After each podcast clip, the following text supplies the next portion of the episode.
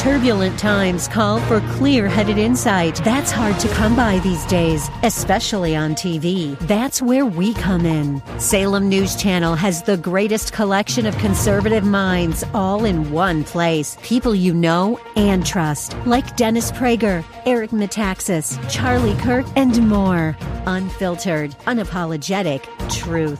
Find what you're searching for at snc.tv and on Local Now, Channel 525. This is the Word to Stand On for Life with Pastor Ron Arbaugh.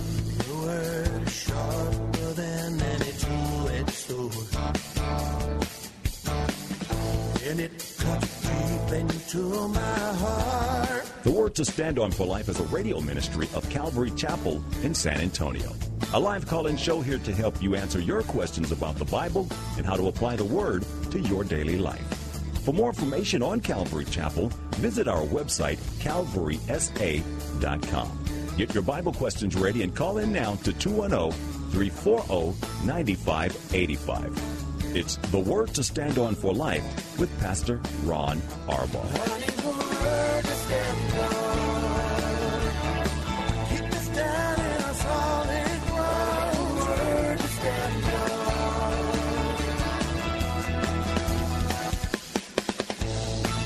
Welcome to the program. I'm Pastor Ron Arbaugh from Calvary Chapel in San Antonio, Texas, and you're listening to The Word to Stand on for Life, a program dedicated to taking your phone calls and answering your questions, Bible questions or otherwise. We'll do the best that we can. All you have to do is call us. You can dial 210-340-9585. That's 340-9585. If you're outside the local area, you can call toll-free at 877-630-KSLR. Numerically, that's 630-5757. You can email questions to us by emailing questions at calvarysa.com or you can use our free Calvary Chapel mobile app. If you are driving in your car on this very cold day, the safest way to call is to use the free KSLR mobile app. Just hit the call now button and you'll be connected directly to our studio producer. One more time, 340-9585. Well, because it's Wednesday, a couple of things. Tonight, we're going to do a special Old Testament Bible study uh, in the only book that I don't believe, now we've had questions about this in the last few days, but the only book I don't believe can or should be taught verse by verse, I'm going to be teaching the Song of Songs or the Song of Solomon tonight uh, here at Calvary Chapel. That's at 7 o'clock. You can live stream it at calvarysa.com. The applications are infinite. Not only that, but uh, this is the one book that more than any other declares the heart of Jesus towards his people. That's toward you and me. So for those of you especially who have a hard time believing God loves you because you keep messing up, you don't think that highly of yourself, this is a book think Jesus will look right into your eyes and tell you how much he loves you. So that's tonight at 7 o'clock. And of course, tomorrow is the date day edition of the program. That means beautiful Paula will be live in studio with me on the program. So ladies, any questions or encouragement that you need, tomorrow is your day. Let me get to some questions that have been sent in while we await some phone calls. Uh, here is a question from our email inbox from Chip. He said, two quick questions, Pastor Ron. Is Psalm 130 considered messianic? And then he says in parentheses, see verse 8. And what criteria makes any part of Scripture messianic? Thank you. Uh, Chip, Psalm 130 is not messianic. Um, the eighth verse says, He himself will redeem Israel from all their sins. That was a very general um, sentiment towards the Messiah, the Christ, when he came. But what makes something messianic is it is predictive of an event. Psalm 22, of course, is the most famous one, the, the psalm uh, concerning uh, Jesus' crucifixion. Uh, but there are so many others, and those verses are quoted in the New Testament. Um, I think there are 25 separate messianic psalms that are quoted in the New Testament, and in all of those cases, um, it says something about either the Messiah's birth, um, uh, predictive of his nature, and or his name and his name.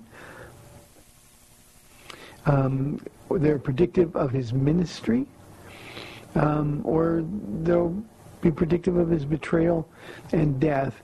And again, 25, uh, there may be a few more than that, but the Messianic Psalms are all referred to from the perspective of the future appearance of the Lord Jesus Christ as the Messianic. And as Jews understand uh, a psalm to be messianic, it's one of the reasons that Jesus was quoting them, uh, one of the reasons they should have expected him. They just couldn't get past the idea, Chip, that, that Jesus wasn't who they expected him to be. And what that shows is that they didn't do a really good job of, of um, studying their scriptures. So 25 um, messianic psalms. So I hope that answers your question. Here is, let me see, our next question comes from, I have a hard time with my pointer today. Our mobile app, this one is from Stephanie. Can babies be possessed or tormented by bad spirits? Um, we don't, Stephanie, have specific um, instructions in, in the scriptures relative to this question. Uh, I can say this. I believe with all of my heart babies cannot be possessed. Uh, but I certainly believe that babies can be tormented by bad spirits just as their parents can be tormented by bad spirits. That's what bad spirits do. So um, God protects the innocent. And so when, when a, a baby who can't fight, uh, certainly Satan wouldn't be given permission to, to, to um, possess a baby. Um, but I do believe with all of my heart that babies and all other people can be tormented by demonic spirits, uh, and, and it happens. So I think one of the things that we could do, Stephanie, for uh, children, I don't know if you're a mother of a child or not, but um, when when moms and dads put their babies uh, in bed at night, I think that's the one thing they ought to do is pray that protection, um, that the Holy Spirit um, know that this is this is your child, God, and and we would ask that you protect him and keep his or her dreams sweet. And um, I always like to pray for the little ones that their dreams will be about Jesus. So, um, and the Lord will answer those kind of prayers. But no, I don't believe that babies can be possessed by bad spirits. I tell you a funny story real quick, Stephanie. We have a, a lady, her husband's now a pastor at the church, and she's been around here since she was like 16 years old, and know, she has four kids. And there were times in all four kids she'd call Paula and say, do you want these kids? I'll give you these kids. Um, and they've all grown up to be great kids. So, um, yeah, I do think Satan does use any tool at his disposal to um, mess with families that belong to Jesus. Let's go to our next question. This one is from Stephen. Pastor Ron, would you please explain Romans 11, 25? Uh, I can't, Stephen. Let me read it first. Paul writes, I do not want you to be ignorant of this mystery, brothers, so that you may not be conceited. Israel has experienced a hardening in heart, I'm sorry, hardening in part until the full number of the Gentiles has come in. Uh, the idea here, Stephen, is this full number of Gentiles. Uh, Jesus himself refers to the times of the Gentiles, the times that they will be fulfilled. Um, but the full number of Gentiles coming in. You remember in Romans chapter 9, 10, and 11, Paul takes sort of a parenthetical detour, and he uses Israel their faithlessness and God's faithfulness as an illustration of the first eight chapters of Romans. And so what he does is he's warning them in Romans chapter 11 that um, God's not done with Israel yet. He's still working on them, but uh, he sort of delayed his working on them until the full number of Gentiles comes in. Now that has significance that's hard to, to, to, to explain, Stephen. The full number of Gentiles indicates very clearly that there is a limited number of non-Jews, Gentiles that are going to believe. Now, Gentile, of course, is anyone who's non-Jewish. So in other words, we know since Jesus came Uh, this is the break between the 69th and 70th weeks of Daniel. We know that, that however long this break is, so far it's been almost 2,000 years, but until the last Gentile, the last non-Jew gets saved, then God's allowed Israel's hearts to become hard. And eventually he's going to turn his hearts back to them. We know that's exactly what he's going to do during the Great Tribulation. Um, but there's a countdown in heaven. Now, we don't know what that countdown is. We have no access to it. We have no idea how many Gentiles are yet to be saved. But I keep looking at this world that we live in. I keep thinking about how hard people's hearts are becoming uh, among non-Jews. And I believe with all of my heart, Stephen, that that number is being counted down quickly. One of the reasons that I give invitations to receive Christ every time I teach. Um, Sundays with a larger crowd and more unbelievers, we we have people come forward. Uh, tonight, Friday night, as an example, we will have um, uh, people just raise their hand if if they want to receive Christ. Um, but every time I keep thinking, Lord, the last one could be here. The last one could be here, and then we'd be out of here in an instant. So uh, that's what Paul is talking about. Don't don't be conceited about your position over Israel. Is what he's telling the church in Rome. This is the hand of God who's allowed their hearts to become hard, while he turns his attention to non-Jews, to Gentiles who will go, who are going to believe. Once again, Stephen, I think that last Gentile is right on the cusp. It could happen at any moment. And then the rapture of the church. And then God would turn once again to his people, Israel. And why? It's because he's not done with them. Uh, he's got a great and wonderful plan for them as well.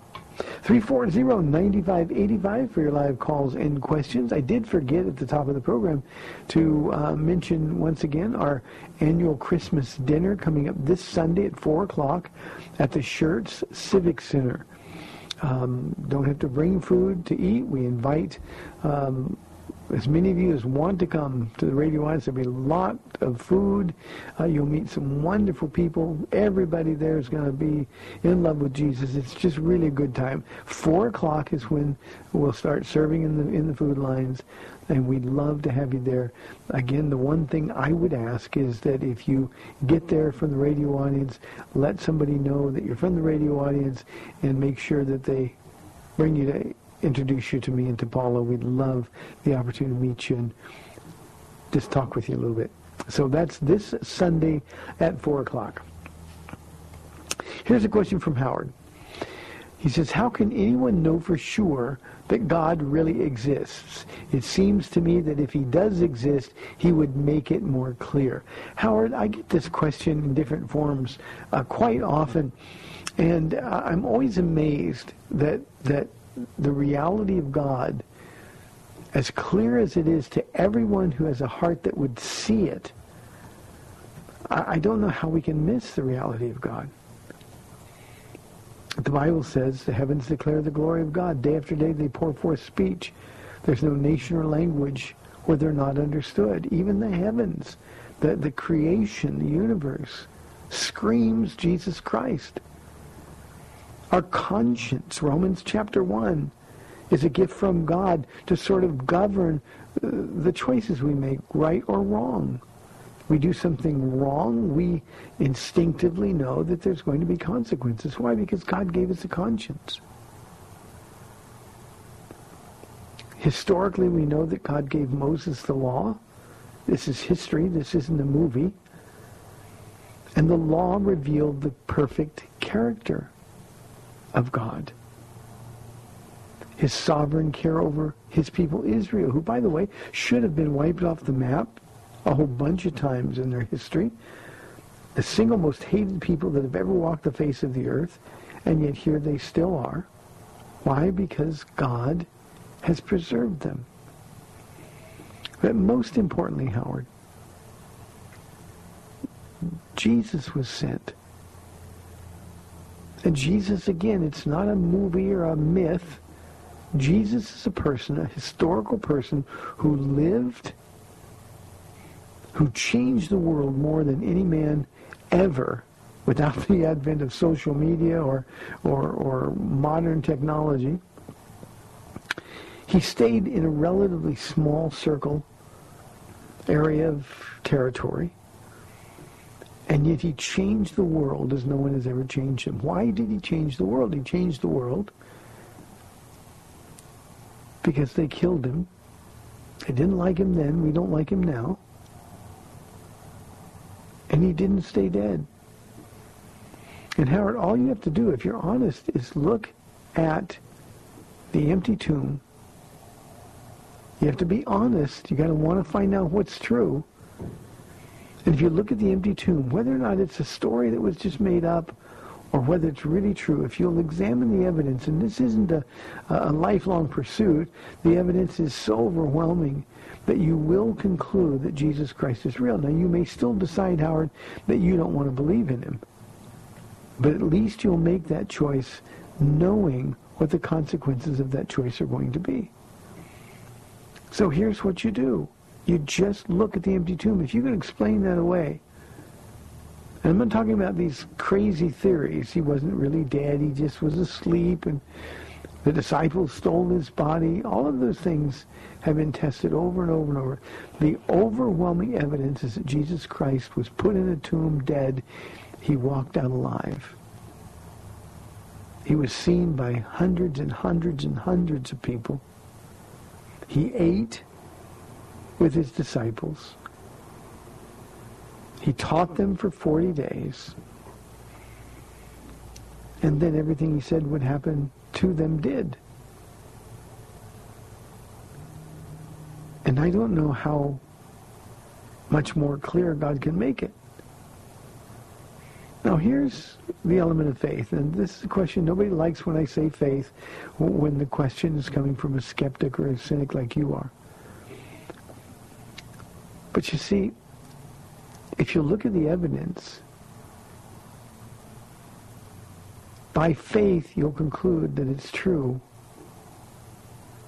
and you'll see Jesus. It's just that simple.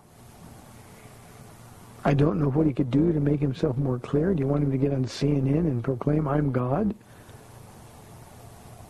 The problem, Howard, is your perspective is completely worldly.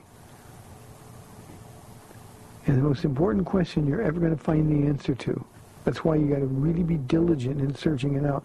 The most important question that you can ever find the answer to is, what are you going to do about Jesus? if what he claimed to be is true, then we're all desperately in need of believing in him and coming to him for salvation. No other man who's ever claimed to be God or a savior or the author of a religion has ever changed the world as he has because they all died and stayed dead. So I can tell you this, Howard, I know for sure that God exists. I know his name is Jesus Christ. Jesus revealed the Father. I know I'm going to heaven without any doubt. I've never, in almost 28 years walking with Jesus, I've never had a single moment's doubt about my salvation. There's never been any questions about my security. I know he's real. Because I'm sitting here in my studio with him. Because I talk to him all day, every day. If you weren't real, I wouldn't talk to him. All you got to do, Howard, is check it out for yourself and believe. What you do with my answer to your question, Howard, will determine whether or not you're an honest seeker of truth or you're dishonest and you really don't want an answer, you just want an excuse to keep doing what you want to do. 340-9585. Here's another anonymous question. Uh, I don't understand why many Christians are excited for the world to end. Shouldn't we enjoy the world we already have? Anonymous, yeah, we should enjoy the world that we already have. But here's the thing. Um, the world to come with Jesus is infinitely better than anything that we can possibly imagine. You take the very, very, very, very best thing about the world that we live in now, and it doesn't even begin to compare with the glory that awaits us in heaven. I can tell you why I am excited for the world to win. And when I say the world to win, it's going to happen with the rapture of the church. And then Jesus is going to come back. He's going to um, judge the world that rejected him, and he's going to establish his kingdom on earth, just as was promised through the scriptures. But the reason I'm excited is because then I'll be with him. Peter calls that moment the goal of our salvation. I got saved, Anonymous, to be with Jesus. Now I'm with him every day. He lives in me in the person of the Holy Spirit. He leads and guides and directs, and what a wonderful life he has. And by the way, my life is richer here on earth with Jesus than I ever dreamed it could possibly be. Certainly richer than it ever was in my old life before Christ, when I had a lot of the world's goods. But nothing compares to seeing him face to face, talking with Jesus. When all of the questions are answered, and when we stand in awe every single day of what he's done and continues to do, when the mysteries of the universe continue to be unfolded before our eyes day after day after day after day. You see, that's why we're excited for Jesus to come. I do enjoy the world we have. You know, this isn't some morose desire to die. No, it's because when I'm with Jesus, I'm really alive. It's sort of like the difference between looking at a picture of someone and actually being with someone. Well, I know who Jesus is. I know how much he loves me. But I'm going to be able to access that love in an infinite sense when I'm like he is, when I have no more sin nature, we won't be tempted anymore. The object of our faith will be real and tangible to us. And it won't be until that moment, Anonymous, where I truly understand how much I'm loved. That's why I'm excited for Jesus to come back. And incidentally, I uh, enjoy every day, even the hard ones. And we've had some hard ones. We've had some bad news, some people in our church that we love so desperately going through some really, really hard things. But the truth is, my joy is always there. And so, yeah, I do enjoy the world but it's nothing compared to the world to come. 340-9585. Here is a question from Reggie. This will take us to the break. We'd love your live phone calls on the other side of the break. Uh, Reggie says, uh, Pastor Ron, my question is about the Great Tribulation. I read Revelation, and it seems so cruel with so many dying. How could God allow that? Um, Reggie, one of the things we have to understand uh, about the Great Tribulation is that it's judgment. It says uh, about the same answer, why would a loving God send people to hell? He doesn't send people to hell. He gives them the opportunity to escape any judgment. But when we reject him and do things our way, well, then there are going to be consequences. And there's a time coming. Reggie, just look around the world that we live in right now. Look around the world that we live in. Yesterday, for example, I had a question about marijuana, and then there was somebody else that called me in the program and sort of wanted to take issue with that. Marijuana is good. God created it. We're so set on sinning, rebelling against God, that we don't even use our brains anymore. There's no one who would objectively look at marijuana and say it's not a horrible thing, and yet we're teaching our children it's okay.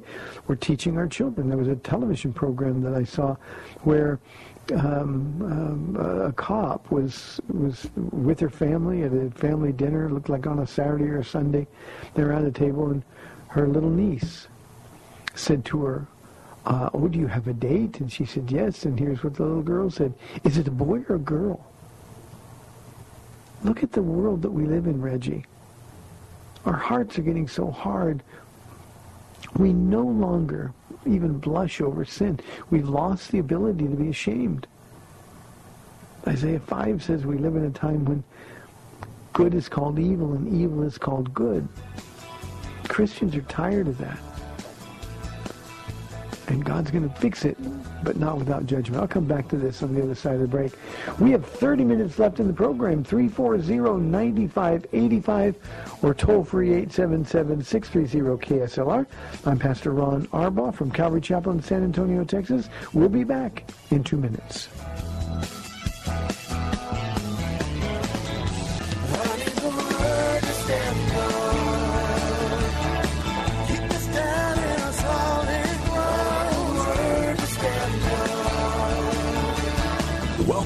To the Word to Stand On for Life. We're taking your calls at 340-9585 or toll free 877-630 KSLR. Now, here's Pastor Ron Arbaugh. Welcome back to the program, 340-9585. Uh, let me finish with that last question and we'll get to Roger on the phone in just a moment. Um, listen to this. It says, but mark this, there will be terrible times in the last days. People will be lovers of themselves, lovers of money, boastful, proud, abusive, disobedient to their parents, ungrateful, unholy, without love, unforgiving, slanderous, without self-control, brutal, not lovers of the good, treacherous, rash, conceited, lovers of pleasure rather than lovers of God, having a form of godliness but denying its power. And then we're told to have nothing to do with them. Here's the thing, and this goes to the question uh, earlier about uh, just before this one about why we're so anxious for the end of the world. When we see what Jesus' world has devolved into, now there's great things about it, and, and we should enjoy it. Christians should be the most joyful people on the face of the earth. However, instinctively in every believer, there's this sense that God made something perfect. He made it beautiful. And we should long for that moment. The, the, the sin all around us. Well, we can't be shocked by it. We shouldn't be surprised by it. It should hurt our hearts to the core. Because the people that are buying these lies are going to hell. And that has to move our hearts. So in the Great Tribulation, God's going to say, I'm done. I get questions all the time about why didn't God end the evil right now? Well, he's going to one day. But that day's not now. And that day, your question is about the Great Tribulation. That's when he's going to end it. And then there will be only righteousness and only justice and only purity. Why is he waiting? Because Peter says he's patient, unwilling that any should perish. So I hope that answers your question. Let's go to Roger. Roger, thanks for holding. You're on the air. Yeah, Ron, a previous caller was talking about uh, when the last person is saved or, or the mm-hmm. of the body of Christ. Where was that? It was Romans something, but I didn't catch the very end of it.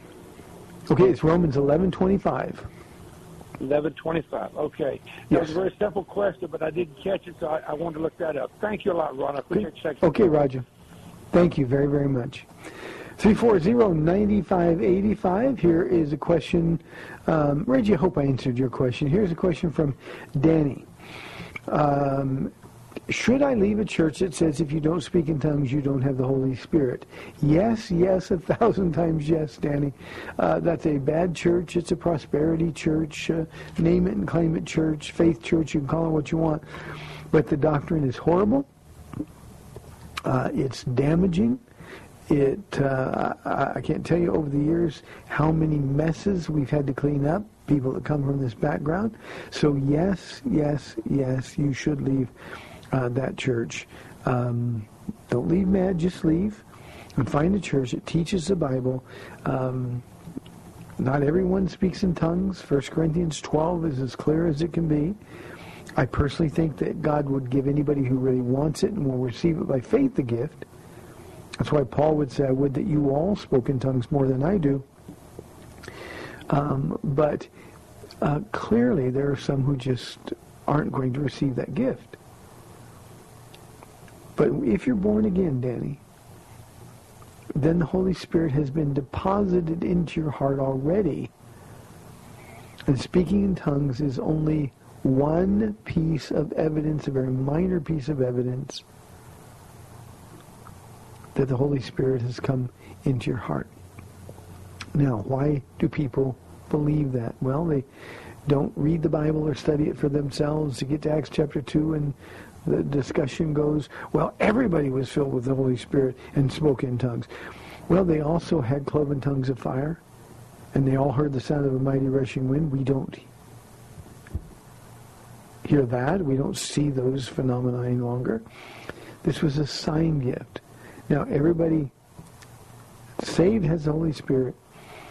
Danny, I want everybody to speak in tongues, but if you don't, that doesn't mean you're defective. It doesn't mean that there's something wrong with your faith. So leave that church and leave it quickly. Um, here's a question from Wendy. Um, Pastor Ron, I've heard you being critical of people who pray to Mary. What's wrong with doing so? She's the mother of God. Um, you know, Wendy, one day you're going to be able to ask Mary what she thought about people praying to her, and she's going to be absolutely, utterly embarrassed by it. In her Magnificat in Luke chapter 2, she identifies herself as a sinner. She doesn't call her son Jesus my son, my baby. She calls him my Savior. And the thought that we would pray to her, to saints, is an abomination to God. It certainly would be an abomination to them. So the practice is inherently wicked. Now, we live in a very Catholic community here in San Antonio. Mary is venerated. Mary, in some cases, is worshipped as a co-redemptrix. That's what's wrong with doing so. It's just Jesus. It's just Jesus. You don't have to go through his mother to get to him. You have to go through Peter to get to him or any of the other saints. There's one mediator between man and God, the man Christ Jesus, Paul writes to Timothy. And so we need to take advantage of the access that cost him everything. So praying to Mary is wrong. It's sin. It's blasphemy. It's heresy. You're right. She's the mother of God and she is blessed. But she's not God. And by the way, Wendy, she wasn't without sin. She wasn't a perpetual virgin. She had other children. Her and Joseph had normal physical relations. Pray to Jesus. Pray to Jesus. Marvin says, did Elijah really want to kill himself in 1 Kings chapter 19? Uh, no, he didn't want to kill himself. But you know, Marvin, I was talking a minute ago about uh, as Christians, we look at the world around us and we just get tired of the fight. We get tired of the evil around us. Well, well, he certainly got in that position. Now, you know the story of 1 Kings 19. Uh, Elijah challenged the prophets of Baal to a match. Uh, let's find out whose God is God. If Baal is God, then, then let's worship him. But if God is God, then worship him. And of course, the prophets of Baal did everything that they could to summon him and nothing happened. And when Elijah called down the fire of God, that's exactly what happened. And all of the false prophets were killed. And did this great victory. And then he got word from, from um, the wicked woman Jezebel that you will be as those prophets are. In other words, I'm going to make it my mission in life to kill you. And he was afraid. Evidently, she was a really, really bad woman, a tough woman, too. And um, he was afraid. He ran. Even having seen the power of God only hours before, he ran. He was terrified. And that's when he got to the place. He said, you know, you might as well kill me now. Um, then why, oh Lord, are you doing this? You know, I'm the only one you've got left who's faithful. And God says, no, I've got 7,000 just like you. Don't worry about that. So he was discouraged. He was afraid. He was depressed. But did he really want to kill himself? The answer is no. That's simply not in his nature. So, Marvin, I don't know where you got that notion, but reread the story. By the way, I always try to remember to say this when we get questions about any form of question about suicide. Uh, a Christian cannot take his or her own life. Does it happen sometimes? Yes, it happens. Sometimes they lose the battle. But on this side of suicide, the answer is always the same. If you're a Christian, your body's not your own, your life is not your own, it belongs to Him. Only God determines the time of death. 340-9585. Marjorie wants to know, why did God put a tree in the Garden of Eden when he wouldn't let them eat from it? Marjorie, I call that the tree of choice. Um, in a perfect garden setting, um, God who gives humans free will forces us to make choices. He could have forced Adam and Eve to obey him. He could have made them almost living, breathing robots. But instead, God wanted then, as he wants now, people to choose to love him. Jesus said, if you love me, you'll obey me. And so that was a, a, a test, the tree of choice. Now, Marjorie, one of the problems that we have in our world is we have a tendency to focus on the one thing that we can't do Remember, in the garden, every other tree was perfect and beautiful and delicious, and every other tree they could be free to eat from. But to give a choice, he put one tree. Now, the tree would have been beautiful. The choice had to be meaningful. But he put one tree and said, don't touch that one. Don't eat that one. And suddenly that's where we find Eve hanging around.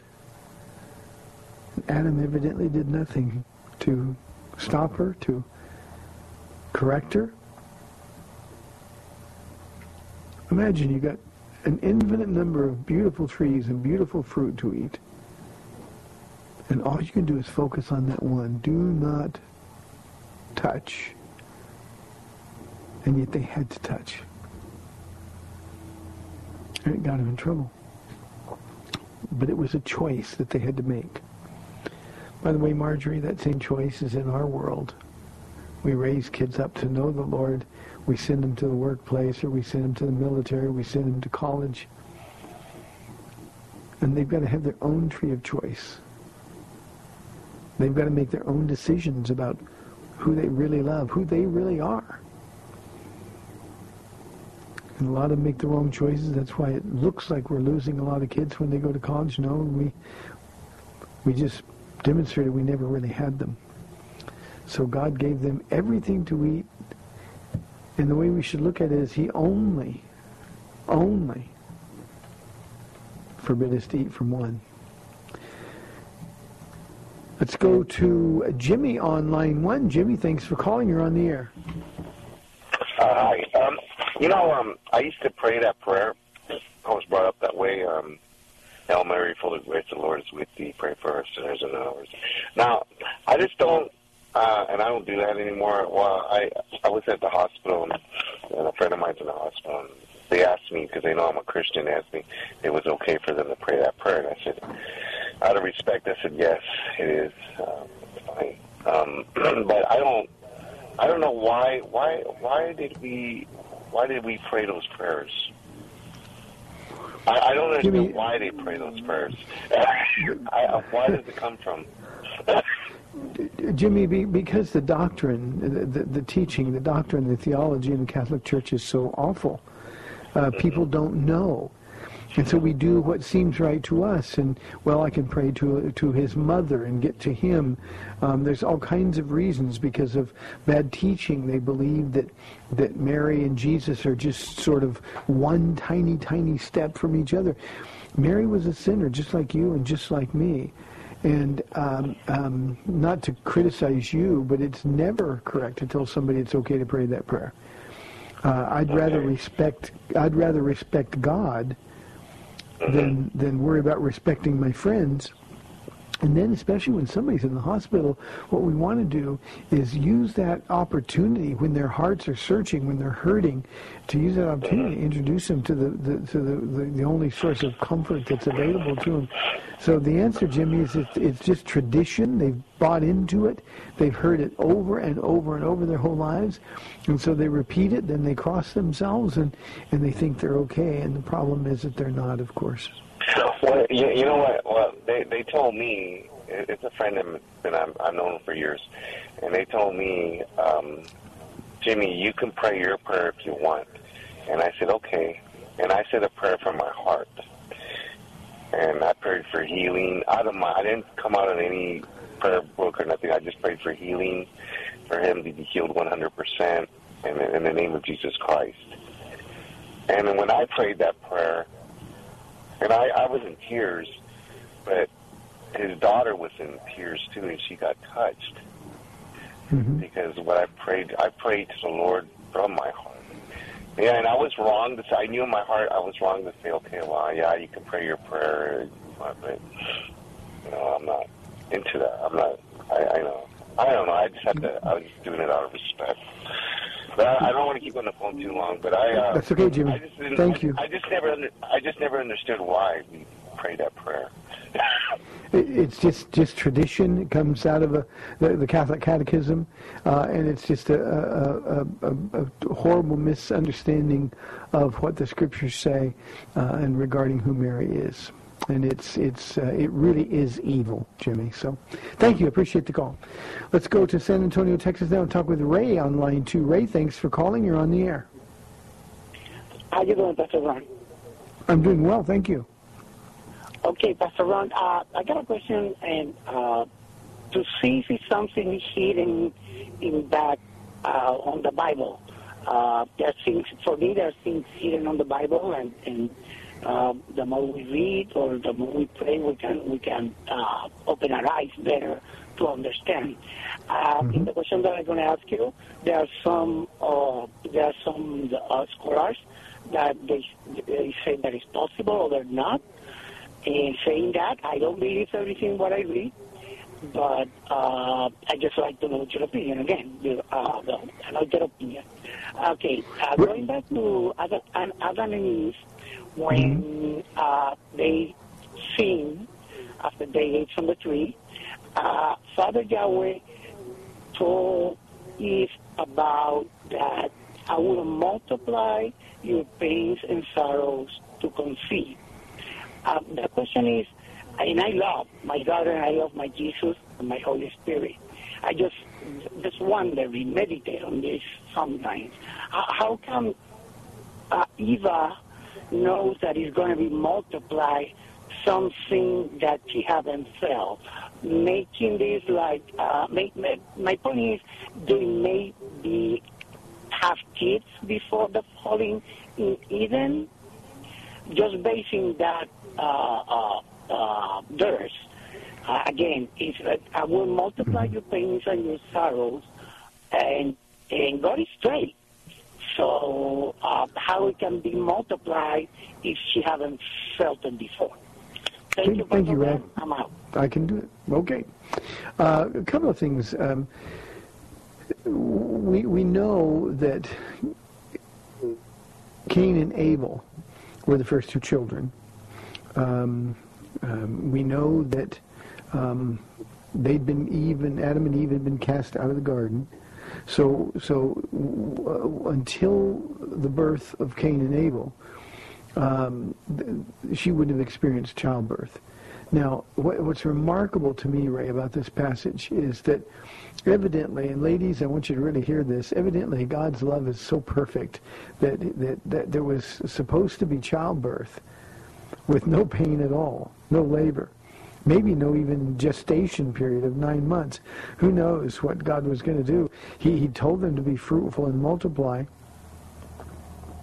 God who has control over over the womb, he, he withheld um, Eve's womb from being able to conceive uh, uh, until after the fall, because of course he knew that was going to happen. But they, it's, it seems implicit that there would be an understanding um, from Adam and Eve that uh, that as they have children, when, when this thing that happens that God's told them about, be fruitful and multiply, when it happens, uh, it, it's going to be a beautiful experience. And um, as a result of the curse, he said, now I'm going to make sure that, that the birth of children is going to be with much travail. And that's exactly what happened.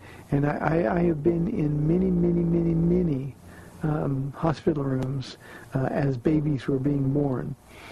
And the pain uh, that they have suffered and gone through to bring a child into the womb um, seems to fade away uh, afterwards. But, um, you know, that pain is so real. We're all instinctively afraid of it. We know it's going to happen.